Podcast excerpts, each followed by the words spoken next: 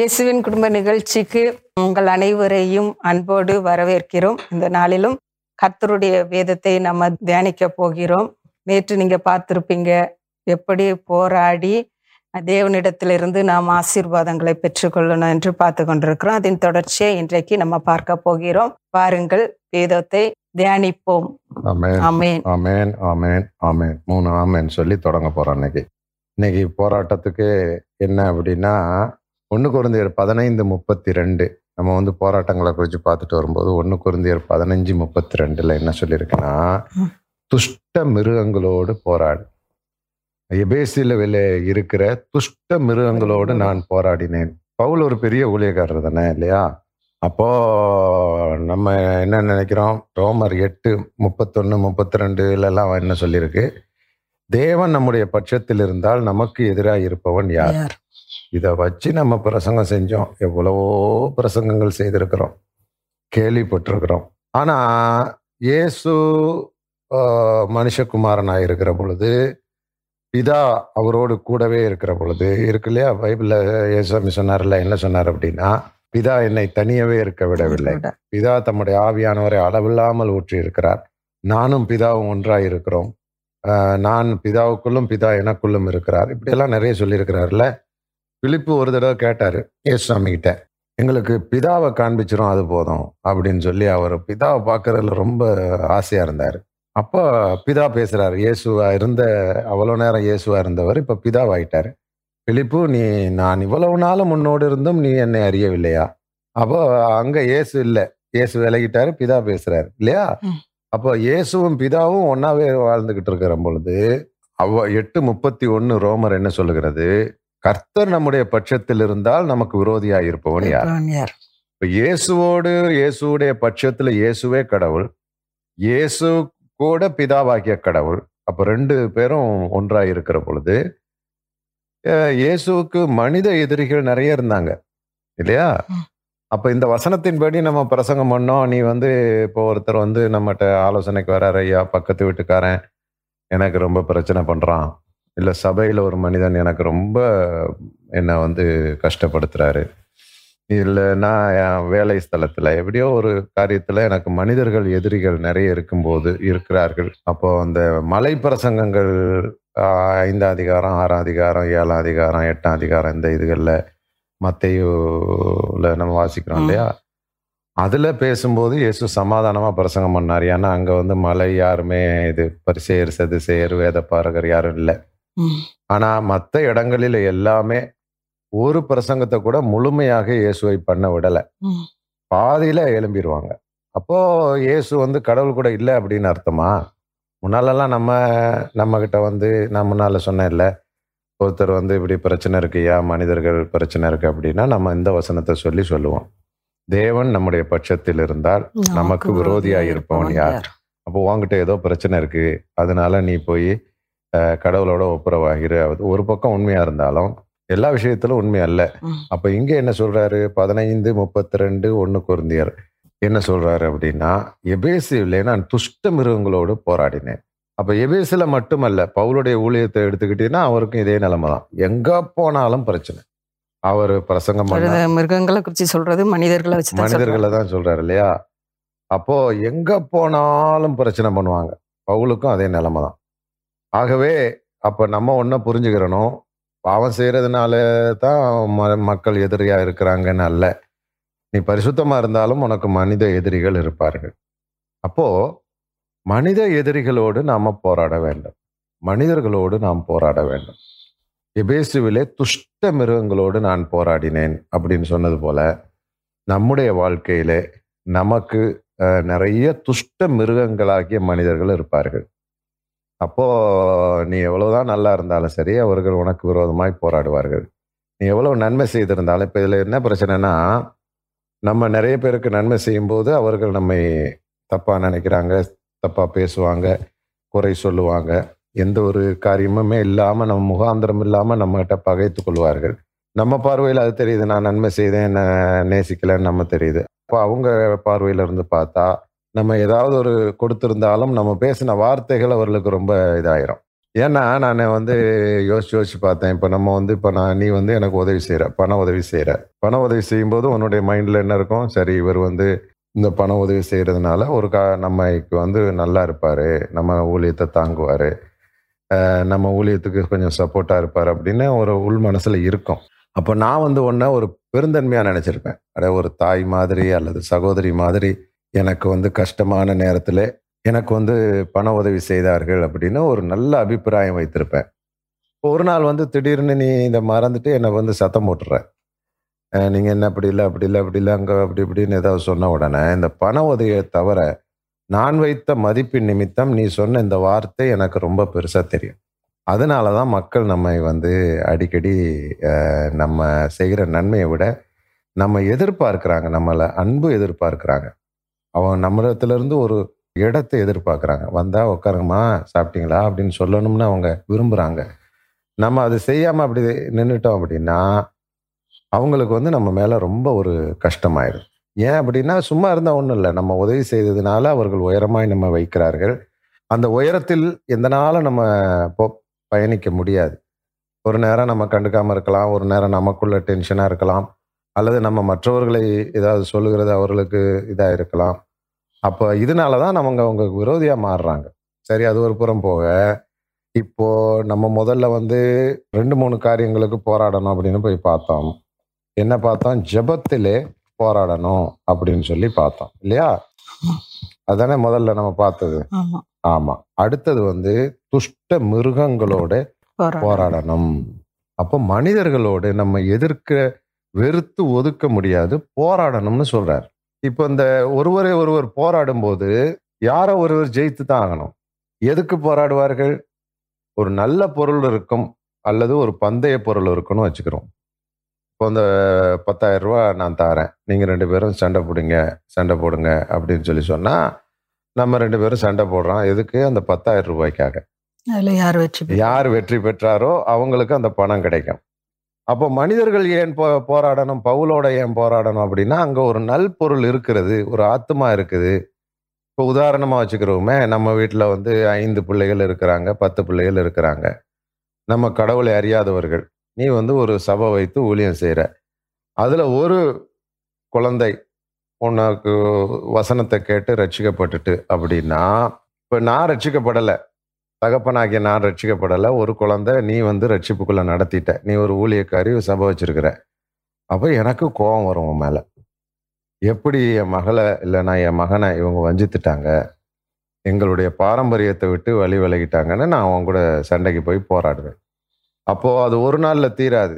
அப்போ உன்னை பற்றி நான் பல இடங்களில் சொல்லுவேன். அங்கே போயிடாதீங்க அவங்க வந்து ஏமாற்றி நம்ம பிள்ளைகளை கூப்பிட்டுக்குருவாங்க. ஏதோ கடவுள் கடவுள் இயேசுன்னு சொல்லி நம்ம பிள்ளைகளை வஞ்சித்துடுறாங்க. அப்படின்னு சொல்லி அதுக்கு தான் இந்த போராட்டம் வருது. அப்போ நான் மாம்ச அளவில் போராடுவேன். நீ வந்து என்ன செய்யணும்னா எனக்கு மாம்சத்துல போராட முடியாது. நீ ஜெபத்துல தான் போராடணும். ஆவியில தான் போராடணும். நீயும் வந்து ஒரு காவல்துறையில சொல்லியோ அல்லது ஒரு பெரிய இடத்துல சொல்லியோ இந்த மனிதர் எனக்கு விரோதமாய் பேசி கொண்டு இருக்கிறார் அப்படின்னு எல்லாம் சொல்லி செய்யலாம். ஆனா அது வந்து ஆவிக்குரிய போராட்டமாக இருக்காது. இப்போ பைபிள் என்ன சொல்லுது? சத்துருவை எவ்வளவு தூரம் நம்மளோட போராடுறாங்களோ அவங்கள நேசிக்கிறதுனால தான் போராட்டத்தில் வெற்றி பெற முடியும். இப்போ போராட்டம்னா அதான். இப்போ நான் வந்து உன்னோட சண்டை போட்டா நீ வந்து என்னை நேசிக்கணும். அதுதான் போராட்டம். அதுக்கு தான் ஆண்டவர் சொல்றாரு உன் சத்துருக்களை சிநேகியுங்கள். உங்களுக்கு உங்களை பகைக்கிறவர்களுக்கு நன்மை செய்யுங்கள். அப்புறம் அவர்களுக்கு ஆசீர்வதிக்க வேண்டியதே அன்றி சபையா சபியாதிருங்கள். இதுதான் போராட்டம். இப்போ நீ சண்டை கம்பு எடுத்துட்டு வர நானும் கம்பு எடுத்துட்டு வரேன். யாருமா தலை உடையுது? இல்லை யாரு கை உடையுதுன்னா இது போராட்டம் அல்ல. இது வந்து மனிதனுக்கு மனிதன் செய்கிற போராட்டம். பாவி உலகத்திலே பிசாசு மனிதர்களை ஏவி மனிதர்கள் மூலமாக நம்மோடு போராடுவான். அந்த மனிதனுக்கு பின்னால ஒரு பிசாசு இருப்பான். ஒரு அசுத்தாவி இருப்பான். எல்லா மனிதர்களுக்கு பின்னாலேயும் ஒரு அசுத்தாவி தான் இருந்து கொண்டு கர்த்தருடைய பிள்ளைகளுக்கு விரோதமாய் போராடுகிற பொழுது நம்ம இப்போ உதாரணத்துக்கு நம்மகிட்ட ஒரு ஒருத்தர் வேலை செய்கிறாங்க வைப்போமே. நம்மகிட்ட ஒரு சிலர் வேலை செய்கிறாங்க அந்த வேலை செய்கிறதுல ஒருத்தர் பின்னால் பிசாசு இருந்துக்கிட்டு நம்ம இப்போ போராட ஆரம்பிக்குது. அவர்களுக்கு உண்மை இல்லை. அவர்கள் வந்து வேலையில் சரியாக செய்யலை. அப்போ நமக்கு விரோதமாய் பேசுறாங்க. நம்ம கிட்ட நல்லவங்க மாதிரி நடிக்கிறாங்க. வெளியே போய் நம்மளை தூஷிக்கிறாங்க. இப்படி நிறைய நடக்கும் இல்லையா? அப்படிப்பட்ட சூழ்நிலையில இப்ப நம்ம என்ன செய்யறது இதுதான் போராட்டம். இப்போ மனுஷ போராட்டம் வருது. இந்த போராட்டத்தை ஜெயிக்கிறது எப்படி? ரெண்டு விஷயத்துல செய்யலாம். அம்மா நீ நாளையில இருந்து வராத. அது சொல்லலாம். ஆனா அது இப்போ ஊழியம் நம்முடைய கையில இல்லை. ஊழியம் வந்து கர்த்தருடைய கையில இருக்கு. இப்ப எல்லாமே கடவுளுக்கு நம்ம ஒப்பு கொடுக்குறோம். என்னை ஒப்பு கொடுக்குறேன் ஊழியத்தை ஒப்பு கொடுக்குறேன் நீரே பொறுப்படும் நீரே தலைவராயிரும்னு சொல்லி போட்டு இப்போ ஒரு பிரச்சனை வரும்போது நம்ம முடிவு எடுத்தோம் என்றால் அப்போ ஆண்டவர் அங்க விலகிறார். ஆண்டவரை வெளியே நம்ம நிறுத்துறோம் இல்லையா. அப்போ இப்போ என்ன செய்யணும்? ஆண்டவருடைய பாதத்துல போய் ஜெபிக்கணும். ஆண்டவரே நீர் வைத்திருந்தா வைத்திருக்கணும். நீர் கொண்டு போனா கொண்டு போகணும். ஆனா இது அந்த ஆத்மாவுக்கு தெரியாது. அவங்க தொடர்ந்து நம்மளை தூஷிப்பாங்க. தொடர்ந்து நம்மகிட்ட ஏதாவது பெற்றுக்கொண்டே இருக்கணும்னு பார்ப்பாங்க. அன்னைக்கு ஒரு நாள் தான் நம்மகிட்ட சந்தோஷமா இருப்பாங்க. ஆனால் வெளியே போய் நம்ம எவ்வளவு முடியுமோ அவ்வளவு காயப்படுத்துவார்கள். இது நமக்கு கேட்டுக்கிட்டே இருக்க இருக்க இருக்க நம்ம இப்போ மாம்சத்துல முடிவு எடுத்தோம்னா அது போராட்டம் அல்ல. ஆவியிலே முடிவெடுத்து இருக்கட்டும் பார்த்துக்கிறோம். கர்த்தர் பார்த்துக்கிருவார். கர்த்தர் பார்த்துக்குருவார். கர்த்தர் பார்த்துக்குருவார். அப்படின்னு போகிறது தான் போராட்டம். நல்லா புரிஞ்சுக்கிட்டியாப்போம் இப்போ பக்கத்து வீட்டுக்காரன் சண்டை போடுறாங்க.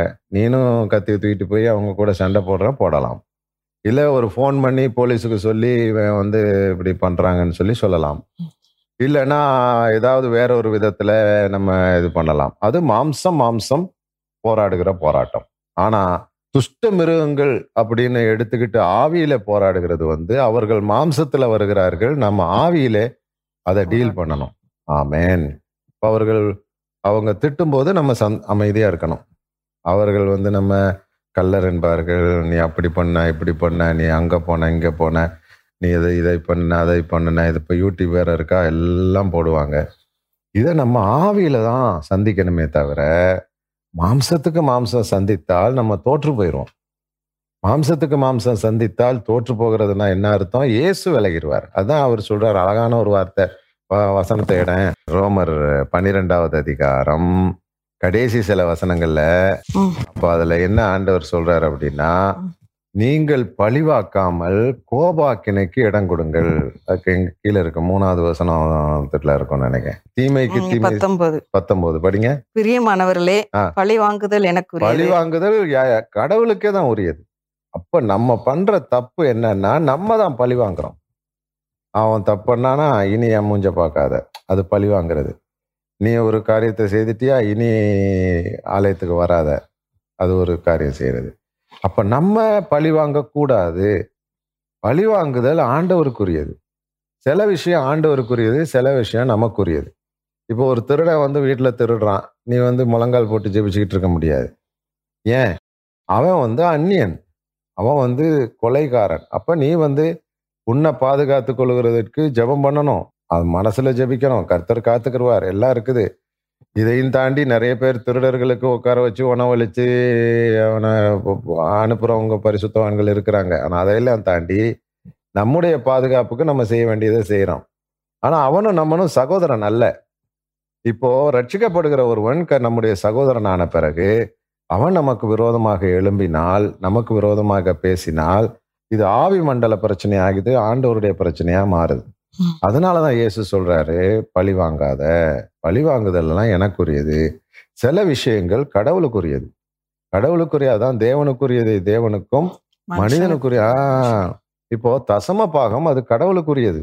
அது உன்னுடைய வீட்டுல வச்சிருந்தா அது சாபமாக வந்துடும் அதே மாதிரி பழி வாங்குறது தேவனுக்குரியது. நீ செய்தால் அது சாபமாயிரும். அப்படி நிறைய விஷயங்கள் வந்து தேவனுக்குரியவைகள். தேவனுக்குரியவைகள் தேவனுக்கு கொடுக்க வேண்டும். வாசி பார்க்கலாம் அதை பழி வாங்குதல் எனக்குரியது. நானே பதில் செய்வேன் என்று கர்த்தர் சொல்கிறார். என்று எழுதியிருக்கிறபடியால். நீங்கள் பழி வாங்காமல் நீங்கள் பழி வாங்காமல் கோபாக்கினைக்கு இடம் கொடுங்கள். இல்ல ரொம்ப பெரிய விஷயம் ஒண்ணு நடக்கு. அப்ப நீங்க நாம மனுஷர்கள் பழி வாங்கி விட்டால் கோபாக்கினா அவர்கள் மேல் வராது. நீ தான் அவனை அடிச்சுட்டு இல்லை இப்போ நிறைய பேர் சொல்லுவாங்கல்ல வீட்டில் ஒரு பிள்ளை இருக்கிறான். அப்பாவும் கண்டிக்கிறாங்க அம்மாவும் கண்டிக்கிறவங்களா இருப்பாங்க. சில வீடுகளில் தான் அம்மா வந்து கண்டிக்க மாட்டாங்க அப்பா கண்டிப்பார். அம்மா அப்பா கண்டிப்பாங்க. அம்மா கண்டிப்பாங்க. அப்படி மாறி மாறி இருக்கும். சில வீடுகளில் ரெண்டு பேரும் கண்டிப்பாங்க. எங்கள் வீட்டில எல்லாம் அம்மாவும் அப்பாவும் அடிப்பாங்க. அப்போது ஒரு தப்பு இப்போ வீட்டில் வரோம். அப்பா வருவார் வெளியே இருந்து வருவார். வாரத்துக்கு ஒருக்கா வருவார். வந்த உடனே நிறைய எங்கள் என் மேலே சின்ன மேலே தான் கம்ப்ளைண்ட் நான் கூட யோசிப்பேன் இல்லை எத்தனை பேர் இருக்காங்கப்பா? ஒருத்தரும் ஒன்றும் சொல்ல மாட்டேன்றாங்க. என்ன கம்ப்ளைண்ட் இவன் மரம் ஏறணும் உளுந்தா என்ன செய்யறது அப்படின்னு இப்படி வரிசையா பாரு. பைபிள் வசனம் கூட அவ்வளோ ஞாபகம் வச்சிருக்க மாட்டாங்க. இத்தனாம் தேதி இத்தனை மணிக்கு மரம் ஏறனாம்ப்பா. அப்புறம் மேலே ஏறிக்கிட்டு வேற அக்கா மாதிரி சொல்லி. அக்காமாரு அம்மாவும் சேர்ந்து எல்லாருமே சேர்ந்து. அதுக்கு பிறகு சீனி இவ்வளோ அள்ளி வாயில போட்டான் சாப்பிட்டான். அதுக்கு பிறகு எதையோ போட்டு உடைச்சான். இதெல்லாம் நிறைய நடக்குமே. அப்போ இதெல்லாம் அவர் பொறுமையாக கேட்டுக்கிட்டு இருந்த பிறகு கண் அப்படியே செவந்து செவந்து வரும் அவருக்கு. அப்போ தானே வந்திருக்காரு. அப்போது அடிக்க போ பிறகு என்ன இப்படி பண்ண இங்கே கூப்பிடவனே அப்படின்னு சொல்லி சொன்னால் அம்மா வந்து சொல்லுவாங்க இல்லை நான் அடிச்சிட்டேன். நீங்கள் சும்மா மிரட்டி வைங்க போதும் அப்போ அம்மா அடிச்சாங்கன்ன உடனே அப்போ வந்து அதை கண்டுக்க மாட்டார். அப்போது நாங்கள் தப்பு பண்ணும்போது அம்மா அடிக்காமல் இருந்தால் தான் இவர் வந்து அடிப்பார். அப்போ இவர் அடிக்காமல் இருக்கணும் இவர் அடிக்கணும் இவர் அடித்தா நிறைய அடிப்பாருங்கிறதுக்காக அம்மா அடிக்காமல் இருப்பாங்க. அப்போ நான் கூட யோசிப்பேன் அடைய சின்ன சின்ன இதெல்லாம் உடைச்சா அடிக்க மாட்டேங்கிறாங்கன்னா இதெல்லாம் சேர்த்து வச்சுட்டே இருப்பாங்க. அப்போ அப்போ நீ அடிச்சியா? அப்படின்னா இல்லை நான் அடிக்கலை. நீங்களே பார்த்துக்கிறங்கன்னு சொன்னால் தான் நமக்கு பிரச்சனை. அதே மாதிரி தான் கடவுளும். இப்போ நம்மளே போய் அதை பண்ணி நீ வந்து இப்படி ஆயிரு அப்படி ஆயிருன்னு சொன்னால் தண்டனை அவங்களுக்கு வந்துருச்சு. நமக்கு நாம தண்டனை கொடுத்துட்டோம் அப்படின்னா கடவுள் விலகிடுவார் கடவுள் விலகிட்டாருன்னா அதுல வந்து அவனுக்கு தண்டனை கிடைக்காது. ஏன்னா நம்மளே அவர்களுக்கு தண்டனை கொடுத்துட்டோம். இல்லையா. அப்போ இதுதான் ஆண்டவர் சொல்றாரு.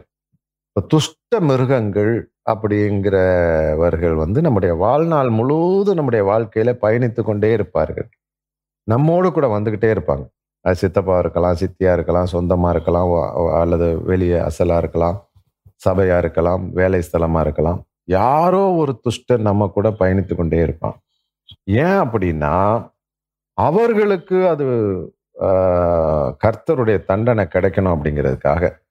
கர்த்தர் அவர்களுக்கு ஒரு அவர்கள அவர்கள் தேவனுக்கு ஒரு கோபம் ஊட்டுறதுக்காக செய்றாங்க. ஏன் அப்படி?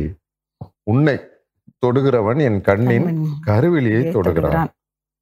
தாவீது ஜெபம் பண்ணாரு. கர்த்தாவே கண்மணியை போல என்னை காத்துக்கொள்ளும். வேற எங்க எனக்கு இடம் வேண்டாம்.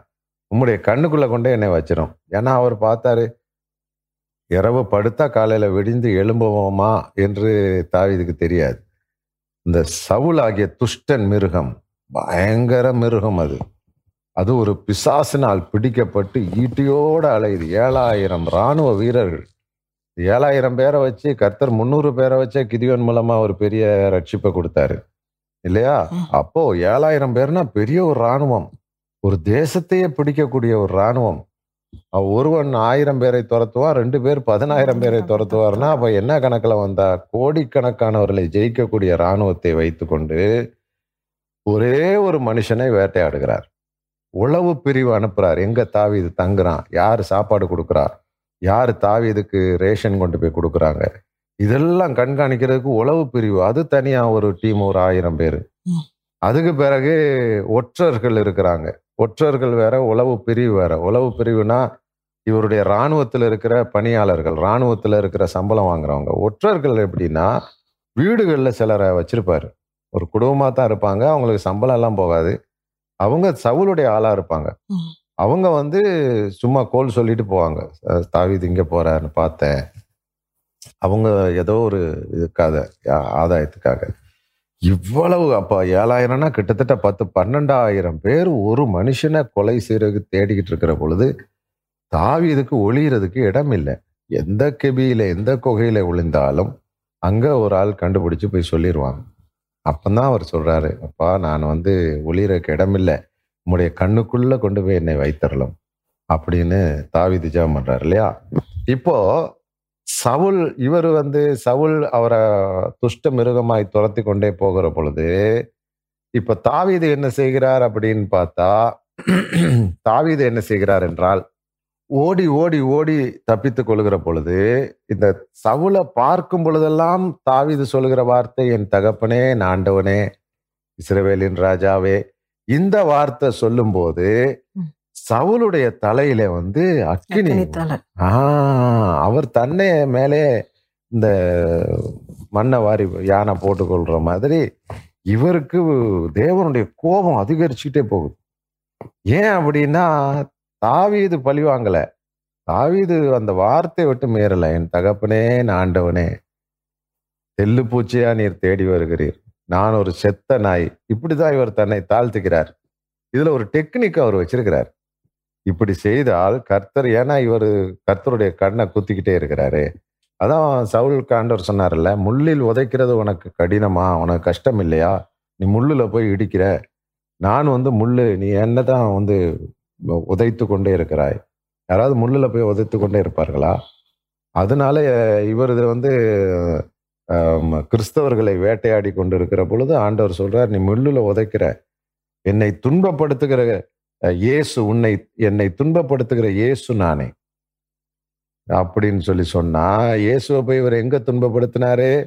இவர் வந்து துஷ்ட மிருகமாக அந்த கிறிஸ்தவர்களுக்கு விரோதமாக எருசலேமிலே ஆஹ், மற்ற தேசங்களிலே இருக்கிற கிறிஸ்தவர்களுக்கு விரோதமாக போகிற பொழுது இயேசுவை துன்பப்படுத்துகிறார். இயேசுவுடைய கண்ணை குத்துகிறார் அவருடைய சரீரத்தை குத்துகிறார். அப்போ அந்த கிறிஸ்தவர்கள் எல்லாரும் பவுல மன்னியும் பவுல ஆசிர்வதியும் ரட்சியும் அப்படின்னு ஜெபிச்சிருக்கிற பொழுது இவங்க ஒருத்தருமே பவுலுக்கு விரோதமாக எழும்பாத பொழுது கர்த்தருடைய முழு கோபமும் பவுல் மேலே வருது. ஒன்று அவன் ரட்சிக்கப்படணும் இல்லைன்னா அவர் கருகி பொசுங்கி போகணும். அப்போ நம்ம ஒரு சத்தியத்தை அறியணும்.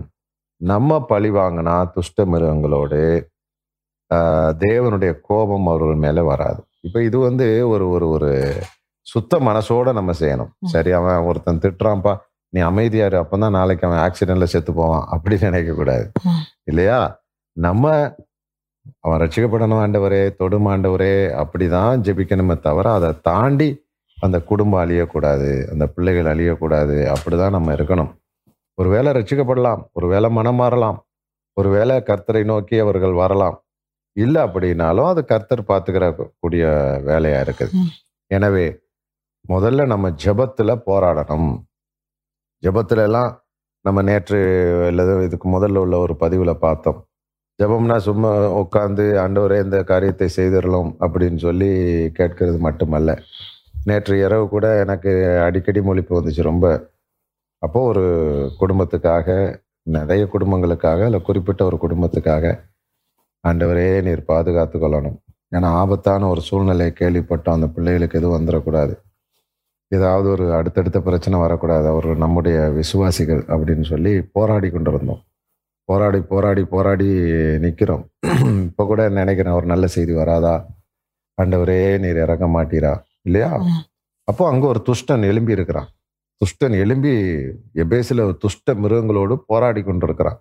அவனுடைய போராட்டம் என்ன? இவங்களுடைய விசுவாசத்தை அசைச்சிடணும். பிசாசுடைய எண்ணம். இவருடைய எண்ணம் என்ன? சரி எப்படியாவது சமாதானமா எல்லாம் முடியணும். அதுபோல நம்முடைய வாழ்க்கையிலே நமக்கு மனித எதிரிகளை நம்ம கண்டுபிடித்து அல்லது கண்டுபிடிக்க வேண்டாம் தெரியும்.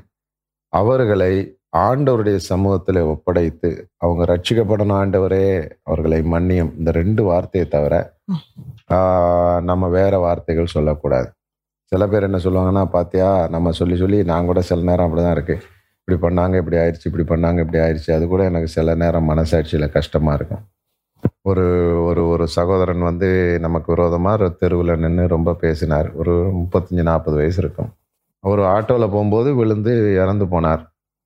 அப்போது எனக்கு கேள்விப்பட்ட உடனே கொஞ்சம் பதற்றமாக இருந்துச்சு. அதுக்கு பிறகு சரி கர்த்தரை இப்படி பண்ணியிருக்கிறார் அப்படின்னு நினச்சாலும். அது பிறகு நினச்சேன் அந்த பிள்ளைகள் அனாதைகள் அந்த ஸ்திரீ விதவை சின்ன வயதில் காலமெல்லாம் அவர்கள் கண்ணீர் வடிப்பார்கள். அப்போ என்னுடைய எண்ணம் நான் ஒரு இப்படிதான் நெ- நினச்சேன். பரவாயில்ல அதை பண்ணதுக்கு அனுபவிக்கிறான். அதுக்கு பிறகு இறைவனோட மன்னிப்பு கேட்டேன். அப்பா நான் நினச்சது தப்பு.